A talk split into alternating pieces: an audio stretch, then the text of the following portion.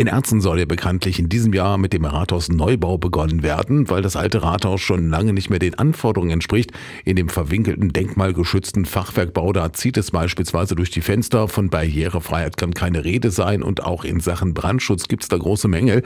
Aber bis der Neubau fertig ist, muss der Altbau natürlich instand gehalten werden, dass er, sodass er gefahrlos genutzt werden kann und auch danach darf Erzen das Denkmal nicht verfallen lassen.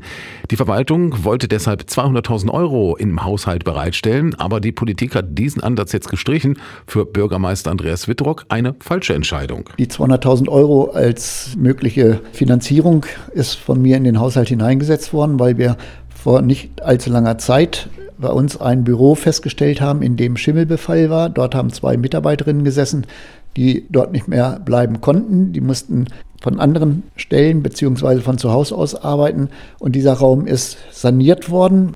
Sanierung hat bereits eine fünfstellige Summe erreicht und die Gefahr in anderen Büros ist auch nicht von der Hand zu weisen.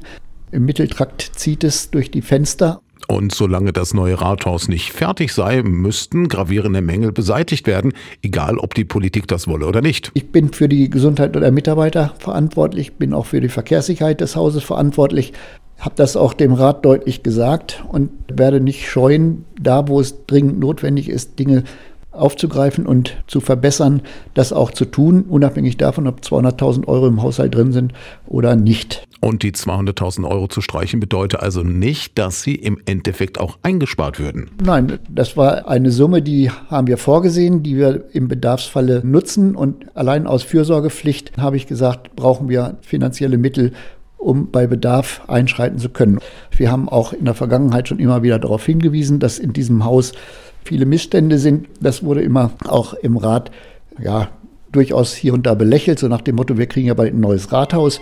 Aber bisher ist es noch nicht zu sehen. Und wenn das Rathaus fertig ist, ist meine Amtszeit beendet. Und für diese Zwischenzeit waren diese 200.000 Euro als Hilfe gedacht für den Notfall. Und sie sind jetzt rausgestrichen worden, aber nichtsdestotrotz tritt ein Notfall ein, ist der zu beseitigen und das werde ich auch tun. Wobei aus der Politik der Vorschlag gekommen ist, bei Wasserschäden oder etwas Ähnlichem die betroffenen Räume nicht zu sanieren, sondern stattdessen Büros im Ratssaal einzurichten. Für Andreas Hildrock wäre das aber auch keine sinnvolle Sparmaßnahme. Wenn ich Büros im Ratssaal einrichte, muss ich auch Geld ausgeben. Da muss ich ja mindestens Zwischenwände ziehen.